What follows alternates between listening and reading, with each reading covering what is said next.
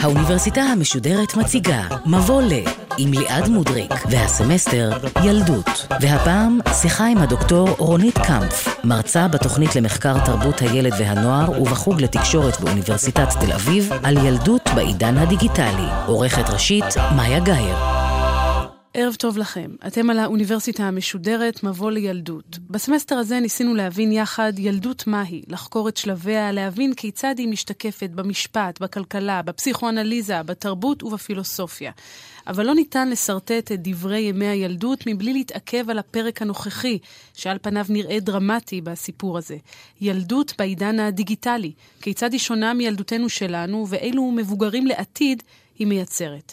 איתנו דוקטור רונית קמפף, מרצה בחוג לתקשורת ובתוכנית למחקר תרבות הילד והנוער באוניברסיטת תל אביב, שלום לך. שלום. אז בואי נתחיל בהגדרת גבולות גזרה. מהו בעצם העידן הדיגיטלי הזה? איך תוחמים אותו? איך מאפיינים אותו? העידן הדיגיטלי, אנחנו מתייחסים אליו כ-20 השנים האחרונות בעיקר. כשאנחנו מתייחסים אליו כ-20 השנים האחרונות שבהן ילדות עברה תהליך מהיר של אה, כניסה לתוך העידן הדיגיטלי. אנחנו מתייחסים לזה בתור ה-20 השנה האחרונות, שגם בהן כל הנושא של פיקוח על צריכת תכנים עבר מהפכה מאוד מאוד גדולה. כי אם למשל בעידן הטלוויזיה, היה לטלוויזיה מבנה קבוע בבית, בחדר השינה בסלון, היום הכלים הדיגיטליים נמצאים בכל מקום.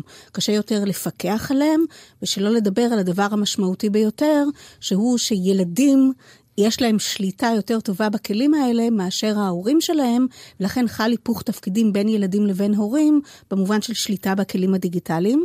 ולא רק זאת, אלא אם נסתכל על זה מזווית אחת נוספת, זה שבניגוד לעבר, ילדים היום יוצרים תרבות. ב-20 השנים האחרונות ילדים יוצרים uh, תכנים, יוצרים מדיה. יש מחקרים בארצות הברית ובאירופה שמראים ש-60% מהילדים יוצרים תכני מדיה, ו-30% מביניהם משתפים את התכנים. התכנים שהם יצרו עם אנשים מעבר לסביבתם המיידית. כלומר, יש פה תהליך של אקטיביזציה, של דו-סטריות, של להסתכל על תכנים שיוצרים כחומר גלם ולא כמוצר מוגמר. אני יכולה להביא דוגמה שתסכם את זה בצורה מאוד יפה, ממחקר שאנחנו עורכים עכשיו על פרקטיקות של פיראטיות ברשת של ילדים והורים. אימא שהורידה שיר של אלטון ג'ון, אמרה, מה עוד יש לי לעשות עם זה? לעומת זאת, הילד שלה, שהוריד שיר של מדונה, שילב את זה במצגת, העלה את זה לרשת, הקליט את עצמו עם השיר. כלומר, הוא מסתכל על זה בצורה שונה לחלוטין מהאימא שלו. אז אם אני מסכמת את מה שאת אומרת, את בעצם מציירת כאן כמה תהליכים שבהם הילד הופך להיות הרבה יותר מרכזי ודומיננטי. קודם כל, לא מפקחים עליו. דבר שני, הוא שולט במה הוא יצפה ובמה הוא לא יצפה. הוא גם משנה את החומרים ויוצר אותם בעצמו, ויש לו יחסי גומלין. לחלוטין הדדיים פה עם המדיה, זאת אומרת, הוא לא רק צרכן, הוא גם יצרן. זה ילדים הרבה יותר מפותחים, מתוחכמים, אולי זה טוב. כמו בכל מהפכה, יש לזה צדדים חיוביים, יש לזה צדדים אה, פחות חיוביים.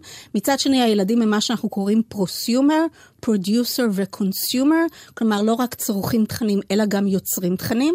מצד שני, קשה יותר לפקח, יש חשיפה יותר לסכנות, יש כל מיני תהליכים אה, נוספים שעוברים שהם פחות חיוביים, אבל כמו תמיד וכמו בכל מהפכה תקשורתית לאורך ההיסטוריה, יש פנים לפה ולפה, וצריך לדעת איך לשפוט את זה. ובהקשר הזה גם נטבע המושג ילידים דיגיטליים. Mm-hmm. מה זה אומר?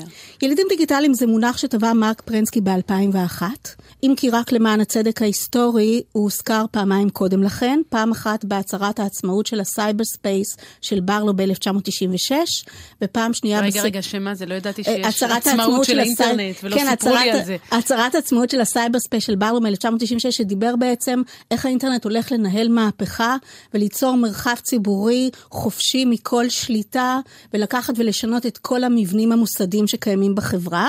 אני חושבת שאם נסתכל על זה, לא בטוח שהצליחו, אולי בחלק מהמובנים כן, בחלק לא, אבל פעם ראשונה הוא טבע את המונחים שם, ילידים ומהגרים, וזה הוזכר פעם נוספת לאחר מכן אצל טאפסקוט ב-1998, שדיבר על אה, ילידים דיגיטליים בספר שלו Grown Up Digital. אז מה מבחין בין ילידים דיגיטליים למהגרים דיגיטליים? ילידים דיגיטליים אלה צעירים אה, שנולדו אחרי 1980.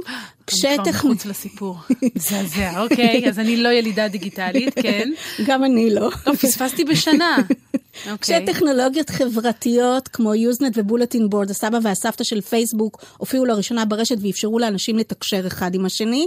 אלה שנולדו לאחר מכן, ולכן גדלים בסביבה דיגיטלית, שאת השפה שלהם דוברים בצורה שוטפת ורהוטה, כמו הייתה שפת אימם, בדיוק כמו שהצברים שבינינו דוברים בצורה שוטפת ורהוטה את העברית ואת התרבות הישראלית. אבל בתחושה שלי יש הבדל תהומי בין ילידי שנות ה-80 לילידי שנות ה-2000. אנחנו מדברים היום על שלושה דורות של ילידים דיגיטליים, אלה שנולדו בין 1980 ל-1995, בני דור ה-Y.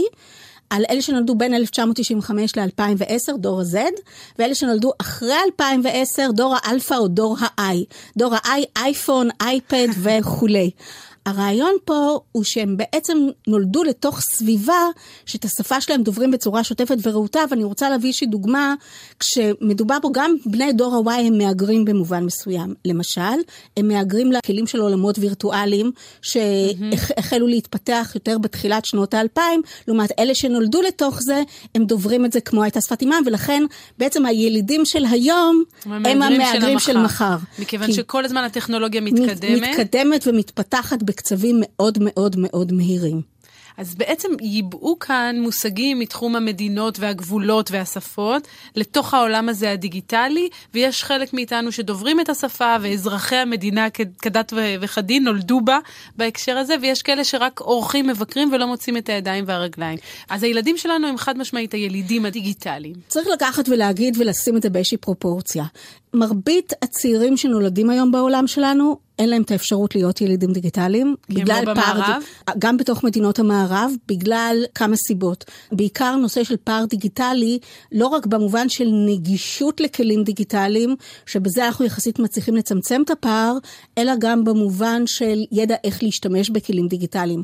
בעקבות המאמר של פרנסקי מ-2001, שזכה דרך אגב למעל עשרת אלפים ציטוטים, נערכו הרבה מחקרים במדינות המערב, והראו שגם בתוך מדינות המערב יש פערים דיגיטליים בין שכבות סוציו-אקונומיות שונות, בין אה, קעים תרבותיים שונים. אלה פערים שנובעים מזה שלאחד יש טלפון חכם ולשני אין, או מזה שזה הולך לקורס תכנות והשני לא? פערים שנובעים גם מזה שלא לכולם ישנה נגישות לכלים דיגיטליים, גם מהעובדה שלא לכולם יש את הידע איך להשתמש בכלים הדיגיטליים, וגם מהעובדה שישנם לפעמים כל מיני נורמות תרבותיות וחברתיות שקובעות מי יוכל לגשת ומי לא יוכל לגשת, ולכן זה גורם לזה שגם אפילו שיכול להיות שכן יש להם את האפשרות לגשת לכלי, אין להם את האפשרות לעשות כן בגלל נורמות כאלה ואחרות. אז גם הילדים האלה עלולים להיות מהגרים דיגיטליים, ואני גוזרת עכשיו ממה שהסברת לי על ילידים כדי להבין מה הם מהגרים. אז המהגרים הם אלה שאולי יש להם נגישות מסוימת אל הטכנולוגיה, אבל הם לא מבינים את השפה, הם לא מבינים איך לדבר בה? דבר ראשון, מהגרים במובן הקלאסי זה אלה שנולדו לפני 1980, אה, ולכן אה, היגרו לתוך העולם הדיגיטלי ומדברים אותו עם מבטא קל יותר או פחות. למשל, אלה שמתקשרים לבדוק אם האימייל הגיע, או אלה שמדפיסים כי לקרוא זה להחזיק בין הידיים. אני דורשת המרה לילידות, כי אני לא עושה את כל הדברים האלה, אבל לפי השנים את אומרת שאני מהגרת, אבל אולי באמת יש פער גדול בין השימוש שלי בטכנולוגיה לבין השימוש של ילדיי. בואי נחזור לילדים. זה כי ילדים היום הם הרבה יותר hands on עם הדבר הזה, זה חלק מהחיים שלהם, הרבה יותר משהו חלק מהחיים שלי? זה חלק הרבה יותר אינטגרלי מהחיים שלהם, שולטים בשפה בצורה מאוד מאוד טובה, וזה פשוט מאוד דבר שהם חיים אותו על בסיס יומיומי. הרי אנחנו יכולים לקחת ולהסתכל בכל מיני בתי קפה ומסעדות, אפשר לראות שיושבים שם משפחות שלמות וכולם שקועים בתוך הטלפונים הסלולריים, כן. וקשה לקחת ולנתק את הילדים מהטלפונים הסלולריים, מהאייפדים, מהאייפודים ומה שזה לא יהיה. ובעולם המושגים הזה יש עוד מושג שלא התייחסנו אליו, וזה מתיישבים דיגיטליים. מה הם? ביטוי שטבע אה, דיוויד ויינברגר ממכון ברקמן לחקר האינטרנט והחברה ב-2005. הוא מתייחס לאלה שנולדו לפני 1980, אבל עושים שימוש מתוחכם במדיה דיגיטליים. אולי אפילו יותר מתוחכם מאשר הילידים, אבל המדיה דיגיטליים לא טבעיים עבורם, הם לא נולדו לתוכם, זה לא דבר שהם נולדו לתוכו והם דוברים אותו כמו הייתה שפת אימם. והדוגמה הכי טובה כן. שאני יכולה להביא, זה כל אנשי ההייטק למיניהם. כל אנשי ההייטק שיצרו לנו את כל הכלים האלה. סטיב ג'ובס, לארי פייג', סרגי ברין, אה, ג'ף בזוס וכולי וכולי וכולי, הם נולדו לפני 1980, אבל פיתחו לנו כלים שמאפשרים לנו לקחת ולעשות את ההבחנות בין ילידים, מהגרים ומתיישבים. איך חוקרים את העולם הזה? איך אני יכולה בכלל למפות מעבר לגיל, או להבין את ההשפעות של הטכנולוגיה על הילדים שלנו? דבר ראשון, אחד הדברים הטובים שמאפשר לנו העולם הזה, זה לקחת ולהשתמש בכלים לא מתערבים כדי לחקור ילדים. מה זה כלים לא מתערבים? בניגוד לשאלון שבו אני יכול להיות יותר מודע למה שאני אומר, אני משתמש בכל מיני כלים שבעקיפין נותנים לי מידע שמי שאני עוקבת אחריו או רוצה לחקור אותו, לא בהכרח יודע שזה מה שאני עושה. ואני יכולה להראות לך דוגמה קלאסית ממחקר שעשינו לפני כמה שנים עם אה, ילדים ישראלים ופלסטינים בעולם וירטואלי שנקרא Whyville. הזמנו אותם כדי לקחת ולהבין איזה כלים דיגיטליים הם היו רוצים שנפתח להם, מתוך מטרה שיוכלו להגביר את הקשר ביניהם. אבל בעצם המטרה האמיתית האמיתית של המחקר הזה הייתה לקחת ולעקוב אחרי האינטראקציה ביניהם גם בכלים מתערבים כמו שאלונים ורעיונות וגם בכלים לא מתערבים כמו למשל הם היו מיוצגים בתור אבטארים, דמות דיגיטלית שהם יצרו לעצמם. אז בדקנו את המרחק בין האבטארים בנקודות שונות של המפגש ואחד הדברים שזה רע שככל שהמפגש הלך והתקדם המרחק בין האבטארים הלך והצטמצם. או למשל נתנו להם לדבר בערוצי צ'אט סמויים וגלויים. ערוצי צ'אט סמויים זה ערוץ שבו רק את ואני נדע שאנחנו מדברות, האחרים לא ידעו. כן. ערוץ שאת גלוי זה ערוץ שבו אנחנו מדברים וכולם חשופים. ואפשר היה לראות איך האינטראקציה ביניהם עברה מערוצי צ'אט סמויים לערוצי צ'אט גלויים, ככל שהמפגש הלך והתקדם. והדבר הכי מעניין זה שהכלים הלא מתערבים הראו נתונים יותר אה, טובים על האינטראקציה ביניהם מאשר הכלים המתערבים. בעצם זה גן עדן לחוקרים, כי העולם הדיגיטלי הזה בעצם פותח עכשיו הכל עם פעם כדי לחקור ילדים, היינו צריכים לשלוח צופה שיצפה בהם או לקבל דיווחים מההורים שלהם או מהמורים. היום הם בעצמם מעלים את הכל לאינטרנט, לפייסבוק, אני לא יודעת כמה הם חזקים בפייסבוק הילדים האלה, יש להם בטח כבר דברים אחרים. הם הילדים, מכיוון שההורים בפייסבוק, הילדים ישר ממהרים לסנאפצ'אט, לאינסטגרם, לוואטסאפ. אז הם יעלו את זה איפה שהם יעלו, ואתם יכולים עכשיו לחקור את כל מה שנקרא שנקרא בטח ביג דאטה גם בתחום שלכם. את כל הדאטה הזה, את כל העושר הזה אפשר לנצל כדי להבין איך ילדים של היום מתנהגים. נכון, יש הרבה הרבה נתונים שאפשר לאסוף. אה, יש הרבה, למשל, משחקי מחשב. מפתחים היום תוכנות שעוקבות מרחוק אחרי ילדים שמשחקים במשחקי מחשב ונותנות שפע של מידע. מה שיחקו, איך עשו, איפה התלבטו, איפה שינו. פשוט צריך רק לקחת ולמצוא את הכלים שיעזרו לנתח. לפתח את המידע הזה, כן. והמידע הזה פשוט זמין ברשת. ומה אתם מגלים על מאפייני הילד הדיגיטלי? בעולם שבו אנחנו נמצאים, איך אפשר לאפיין את הילידים האלה החדשים? הילדים הדיגיטליים, דבר ראשון, כמו, הם אקטיביים כלפי התכנים שהם צורכים. הם אוהבים אה, לצרוך תכנים במולטימדיה. הם אוהבים לקבל תכנים במולטימדיה. כלומר, מה? לא רק בטקסטים מודפסים, אלא בתמונות ובפודקאסטים ובסרטונים. הם uh, צורכים מידע אחרת מאיתנו. יש להם שלושה שלבים של צריכת מידע. שלב הליכוך, שבו כמו שפרה מלחכת את הדשא, הם מלחכים את המידע מלמעלה. כלומר, מטיילים, מבקרים, מבקרים, אוספים. נחשפים לעובדה פה, עובדה שם. אבל לא נכנסים אבל לא לעומק. אבל לא נכנסים לעומק. שלב השני, צלילה לעומק. אה, מצאתי נושא שמעניין אותי. אז אני נכנס וצולל לעומקו ולומד עליו ורוכש מידע ממקורות נוספים. והשלב השלישי, לולאת התגובה. אני לא רק צורך את התכנים, אלא גם משתף את התכנים עם אנשים סביבי, ויוצר בהתבסס עליהם ממים, אה, סרטונים, מצגות וכולי. אני פתאום תוהה לעצמי, האם צריך להסביר למהגרים הדיגיטליים שבטח שומעים אותנו, מה זה ממים? ממים. ממים זה תוצרי uh, מדיה ויראליים. הם מנסים להעביר בצורה הומוריסטית רעיון, מושג, נושא, בכל מיני uh, דרכים uh, שהם. אם מי שרוצה שסתם ייכנס ליוטיוב ויכתוב ממים אינטרנטיים, יוכל למצוא מלא מלא כן, דוגמאות כן, עולם ברשת. עולם שלם של ביטול זמן, כן. אבל מי יודע לאן זה יכול להוביל אותנו.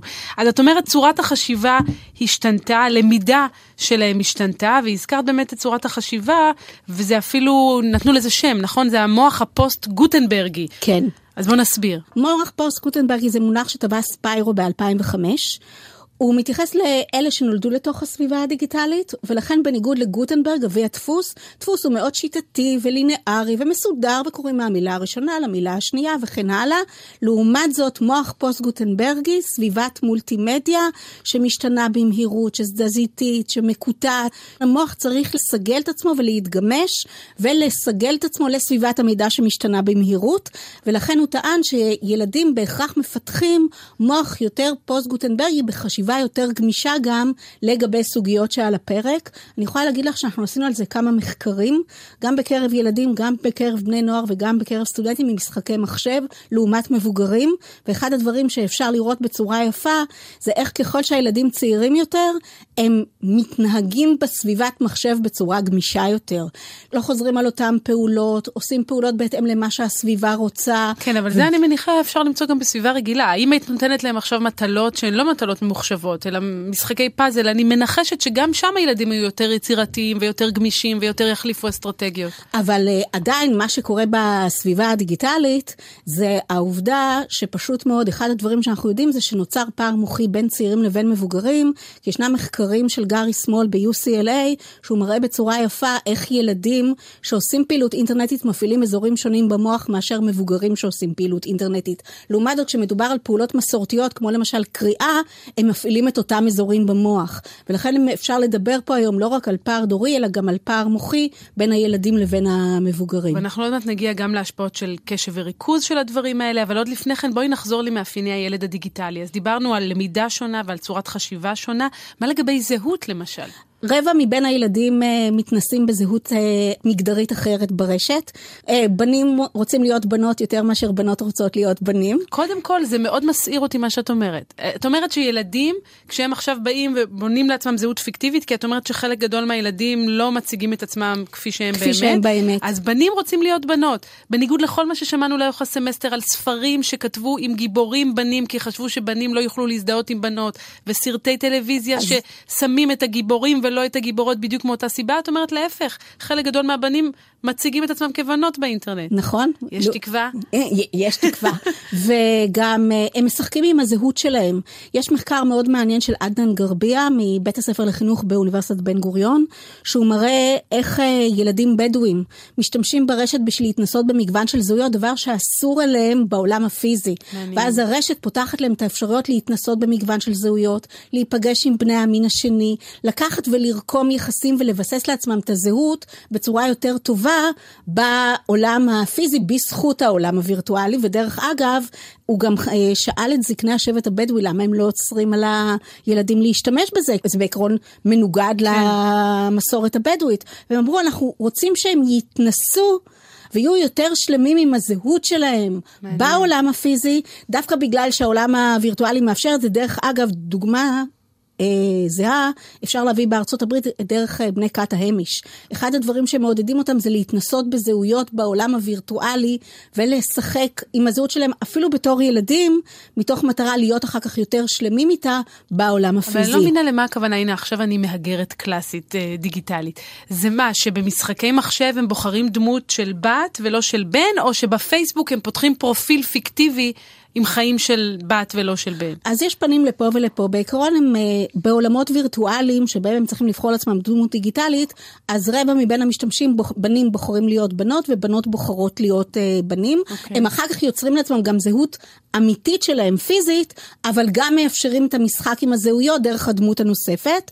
יש uh, עכשיו מחקר שיצא לאחרונה של סוניה ליבינגסטון מ London School of Economics, שהראה שלא מעט ילדים באיחוד האירופאי משקרים לגבי הזהות החברתית שלהם בפרופילים ברשתות חברתיות, ומנסים להציג איזשהו דימוי מסוים ואחר כן. מהדימוי האמיתי, מתוך מטרה לקחת ולעמוד בכל הציפיות של איך אני אמור להציג את עצמי ברשתות חברתיות. טוב, גם מבוגרים עושים את זה, השאלה אני מניחה באיזו מידה. אה, בואי נחשוב רגע על התפתחות רגשית. הילידים הדיגיטליים האלה שונים מקודמיהם בהתפתחות הרגשית שלהם? מצד אחד, יש בהם משהו יותר בוגר.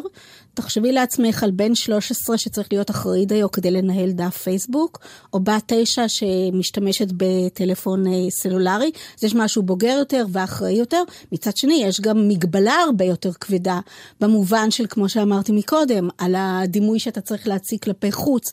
יש למשל אה, מחקרים באיחוד האירופאי שמראים שילדים שככל שיש להם יותר חברים בפייסבוק, ככה הם מרגישים יותר בדידות בעולם הפיזי. או שהם מנסים להציג איזשהו דימוי דימוי מסוים כלפי חוץ, שלא בהכרח תואם את הדימוי אה, שלהם בעולם הפיזי. ומה לגבי תפיסת הפרטיות? כי זה באמת אחד הדברים שאולי הכי השתנה ב-20 שנה האחרונות. הפרטיות שלי, הגבולות של מי שאני. אצל ילדים תפיסת הפרטיות היא של פרטיות ציבורית. למה הכוונה? אני מוכן לחשוף הכל, אבל מודע לזה שרק החברים שלי ייחשפו למידע הזה. לעומת מבוגרים שהתפיסה שלהם היא של ציבוריות פרטית. אני מגביל מראש את החשיפה של המידע בהתאם לכל מיני קריטריונים. 아, זאת אומרת, אנחנו אה, בוחרים מה להעלות ומה לא להעלות, אנחנו סלקטיביים, אבל מעלים לכולם, בעוד שהם מעלים הכל, אבל רק לקבוצה יותר מצומצמת. נכון, לקבוצה יותר מצומצמת של החברים הקרובים שלהם. עוד דבר שאפשר לבוא ולהראות, ישנם מחקרים שנערכו, שילדים יותר חוששים מבחינת פרטיות ממשתמשים פרטיים והשלכות חברתיות. הרבה פחות אכפת להם אם המידע מגיע לפייסבוק, סנאפצ'אט וכולי. לעומת מבוגרים שחוששים בדיוק מאותם גורמים, כן. כי זה מזכיר להם את המדינות של פעם עם כל העניין של פרטיות והכול. ילדים יש להם אסטרטגיות מאוד מתוחכמות לשמירה על פרטיות. דבר ראשון, כמו שאמרתי מקודם, ההגירה עכשיו מפייסבוק, שבה נמצאים ההורים שלהם, כן. לסנאפצ'אט, לאינסטגרם, לוואטסאפ, ועוד דבר, יש להם כל מיני אסטרטגיות נחמדות להעברת מידע, ואני רוצה להביא לך דוגמה ממקרה של ילדה בת 12, שהופיעה בספר של דנה בויד, It's Complicated, אה, ילדה היספנית, שיצאה לטיול שנתי. ובדיוק נפרדה מהחבר שלה, והיה לה מאוד מאוד קשה והיא רצתה את התמיכה של החברות שלה שנשארו בבית. היא לא ידעה מה, איך להעביר את המסר בפייסבוק, כי גם ההורים שלה בפייסבוק, והיא לא רצתה שהם ידעו שהיא נפרדה מהחבר mm-hmm. שלה. ואז היא החליטה לקחת ולהשתמש במילות השיר מסרט שהיא ראתה שבועיים לפני כן, always look on the bright side of life. ואז כזה, החברות שלה ישר הבינו את הרמז, mm. סרט עם משמעויות uh, מאוד קשות. אימא שלה, לעומת זאת, אני כל כך שמחה שיש לך יום כזה מקסים ונפלא, ושיהיה לך יום טוב. פשוט מאוד היא השתמשה בדרך מתוחכמת מעניין. בשביל להעביר את המסר. אז אמרנו, הזהות שלהם היא שונה והם משחקים איתה, והתפיסה של הפרטיות היא אחרת, ההתפתחות הרגשית היא אחרת, וגם הלמידה וצורת החשיבה, והזכרת את המוח, ואולי אחת הסוגיות הכי מעניינות שיש עליה מחלוקת אמיתית במחקר, זה הפרעות קשב וריכוז. או, עכשיו פתחנו נושא ענק, ו... אין לגביו קונצנזוס. המחקרים לא מראים על ממצאים חד משמעיים. תלוי איזה, יש מחקרים אה, שמראים ככה ויש פגיעה משמעותית, ויש מחקרים שאומרים שלא. וגם ישנו עוד משהו. כלומר, אה, יש למשל מחקרים שמראים שילדים שמשחקים במשחקי מחשב, יש להם הפרעות קשב רבות יותר, אבל מצד שני, יכול להיות שאלה שיש להם הפרעות קשב רבות יותר, הם אלה שמשחקים במשחקי מחשב. אני יכולה להגיד משהו אחד כן, נערך עכשיו מחקר ארוך טווח באוניברסיטת איואה בארצות הברית, לגבי אה, הפרעות קשב של אמצעי תקשורת שונים. Mm-hmm. הממצאים הראשונים שהתפרסמו לפני חודש מראים שמשחקי מחשב פוגמים בהפרעות קשב יותר מאשר טלוויזיה וכלי תקשורת אחרים, אבל עדיין אני חושבת, כן. אין ספק שזה מחקר אורך על מעל 1,300 ילדים והכול, אבל אני לא בטוחה שאין גם את הממד הזה של מי שיש לו הפרעת קשב נמשך יותר למדיום הזה. כן, אבל אני חייבת לומר שאני בתור אימא בעד uh, הגבלות, כי אחרת אנחנו באמת, המחקרים, מספיקים לי המחקרים האלה שרומזים על קשר כדי להגיד אולי כדאי לנו להיזהר. ואחד הדברים שעוד מפחידים אותנו בהקשר הזה כמובן זה ההתמכרות של הילדים למכשירים הסלולריים האלה, כי מערכת המוחית שלנו, עכשיו רגע אני קופצת עם הכובע שלי, לא רגילה. מכשירים שלא נוצרה כדי לאבד, מכשירים שנותנים לך גירוי כל רגע, ומשהו שקופץ ומאיר לך, ואנחנו פשוט מתמכרים לזה, ובפרט ילדים, ואולי כדי להמשיך את הדיון שלנו בהקשר הזה, בואי נשמע עד כמה הנושא הזה מעסיק, מטריד רבים גם כאן בארץ וגם בעולם. רוב ההורים הישראלים לא צריכים סקר כדי לדעת שהמוטו של ימינו הוא סמארטפון לכל ילד. שאלות של קרינה ופוטנציאל ההתמכרות לצג הקטן נדחקות הצידה. אחד מכל ארבעה בני נוער בישראל משתמש במכשיר הטלפון הסלולרי שלו לפחות חמש שעות ביום. An increasing number of teenagers in Korea are becoming addicted to their smartphones. כאשר ילדים יש להם ירידה בתפקוד הלימודי, חברתי או תעסוקתי שלהם, אנחנו יודעים שבעצם מדובר במצב של התמכרות. במרכז תלם, המתמחה בטיפול בהתמכרויות, נפתח קורס הגמילה הראשון בארץ לגמילה מסלולר. אז מה, מגפה חדשה או שאנחנו בהיסטריה? דבר ראשון, נסתכל היסטורית, בקצרה. כל מהפכה טכנולוגית עוררה ביקורת.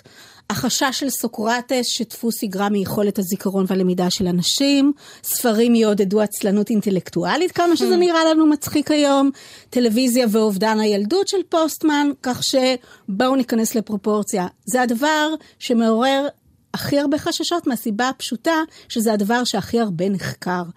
ואני חושבת שיש לי בעיה עם העניין של לקחת ולדבר על טכנולוגיה במונחים של שלילי או חיובי. אני חושבת שצריך להסתכל על כמה קריטריונים כדי להעריך את הטכנולוגיה. למשל, איזה תכנים צורכים. כן. אין דינם של תכנים אה, לימודיים כדינם של תכנים פורנוגרפיים. ברור. עוד דבר, איזון. באיזה מידה זה מאוזן לעומת דברים אחרים שעושים. אז אני מסכימה שיצאנו מפרופורציות. יש עכשיו מחקר שהתפרסם באיחוד האירופאי, שילדים יושבים עשר שעות ביממה מול מסך כלשהו. וואו. אז זה בטוח לא מאוזן, וצריך לקחת ולבקר את זה ולהתווכח עם זה ולבדוק את זה. ועוד דבר, זה ההקשר. ותמיד בהקשר אני מביאה דוגמה של אימא, קשת יום, משיקגו, שעובדת רוב שעות היממה לפרנסת משפחתה, היא אם חד-הורית עם uh, שני ילדים, והיא נותנת לבן שלה לשחק במשחק GTA. מי שלא יודע, משחק GTA זה משחק מאוד אלים. אבל היא מעדיפה שהוא ישחק ב-GTA בבית, מאשר שיצא החוצה לחצר ואו יצטרף לכנופיה או ייפגע מכנופיה. אז לכן אני חושבת שצריך פרופורציות. האם צריך עשר שעות, בטוח שזה מחוץ לכל פרופורציה. אבל באותה מידה, יש לטכנולוגיה גם דברים מאוד מאוד חיוביים. אבל ש... עוד שנייה בשליליים, תסלחי לי, כי אני אומרת, בתור אימא אפילו, זה מאוד מטריד אותי ומעסיק אותי, ואני אומרת, צריך להבין את הדבר הזה. הרי לאחרונה היה מחקר שהראה שעצם זה שהסטודנטים באוניברסיטאות שונות, רק זה שהם החזיקו את הטלפון בתיק, אפילו שהוא היה כבוי, זה כבר גרם להם להצליח פחות בלימודים, כי הם כל הזמן חושבים, ואנחנו עושים את זה הרי גם. מה, מה קורה עכשיו בטלפון? מה אני מפספס? מה אני לא יודע? זאת אומרת... פורמו, fear of missing out. בדיוק, אז הילדים שלנו כל הזמן בדבר הזה. כל הזמן הם צריכים להילחם עם המלחמה בין להתרכז במה שמונח לפניי עכשיו, לבין... אז יש לי קונטרה. או. למה שהם לא יעשו את זה אם ההורים שלהם עושים את זה? נכון. הרי באותה מידה, בקיץ, בעקבות אה, הורים ששכחו את הילדים שלהם באוטו, אמרו תשאירו לידם את הטלפון הסלולרי. אז אם הטלפון הסלולרי הוא כל כך דומיננטי אצל ההורים, מה מצפים מהילדים? כן. יש ספר נפלא של אה, לין שופלד קלארק, Parent App, Understanding Families in the Digital Age, ואחד הדברים שאני מאוד מסכימה איתה שם, שאני חושבת שהורים צריכים גם כן לתת פה דוגמה אישית א', ועוד דבר, אם רוצים להגביל צריכה, לא ללכת על דרך השלילה, כן. אלא על דרך החיוב. לא כללי אל תעשה, אלא כללי עשה. תמיד אני מביאה בהקשר הזה, דוגמה לפני כמה שנים, היה בהקשר של פיראטיות ברשת, היה קמפיין על uh, צריבת סרטים מפשע. א', זה מצחיק, כי זה לא מדבר לילדים, כי הם לא תופסים תכנים בצורה כזאת, וב', גם, פשוט מאוד, זה כללי אל תעשה, כן. ולא כללי עשה. ואנחנו עוד נמשיך לדבר גם על ילדים ומשפחה בהקשר של המדיה בשבוע הבא. התוכנית שלנו הזו מחולקת לשניים, והיום ניסינו קודם כל להבין מה עם הילידים הדיגיטליים, ואת ציירת לנו תמונת מצב של הילידים האלה. בשבוע הבא גם ננסה להבין איך הם יהיו בתור מבוגרים. אבל כשאת מסתכלת עליהם היום, הם קטגורית שונים מהילדים שאנחנו היינו? אני חושבת שכן. אני חושבת שהם שונים, ניקח למשל את אה, עידן הטלוויזיה, שהוא יותר מדיום חד-סטרי ויותר מדיום פסיבי, לעומת מדיה דיגיטליים. הבן אדם שיוצא ממדיה דיגיטליים הוא יותר אקטיבי, הוא יותר דו-סטרי. זה מהצד החיובי, יש גם צד שלילי. אחד הדברים שאנחנו יודעים היום ממחקרים של סוזן גרינפילד בבריטניה, זה שילידים דיגיטליים חיים יותר את הדמיון של מישהו אחר מאשר את הדמיון שלהם. נגיד, הם יוצרים ממים, אבל הממים מתבססים כבר על משהו קיים. הם יוצרים סרטונים, אבל הסרטונים מתבססים על משהו קיים. כלומר, כל הזה... הילדות במיוזיקלי עושות את אותו קליפ. בדיוק, אז אה, זה דבר אחד. ועוד דבר, שאני חושבת שהעידן הדיגיטלי העצים את תהליכי הגלובליזציה והמסחריזציה של התכנים שאנחנו צורכים, ובמובן הזה, ילדים שצורכים היום את התכנים האלה, הם שונים ממה שהיה בעבר. וגם על זה אנחנו נדבר בשבוע הבא. אני רוצה מאוד להודות לך על השיחה המרתקת הזו. אני כבר סופרת את הדקות עד הפגישה שלנו בשבוע הבא. תודה רבה לך. תודה רבה.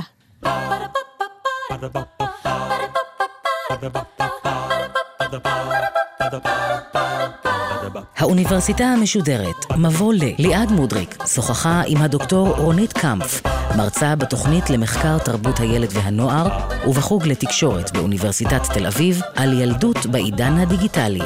עורכת ראשית, מאיה גאייר, עורכות ומפיקות, יובל שילר ונועם גולדברג, עורכת הדיגיטל, נועה שינדלר. האוניברסיטה המשודרת, בכל זמן שתרצו, באתר וביישומון גלי צה"ל ובדף הפייסבוק של האוניברסיטה המשודרת.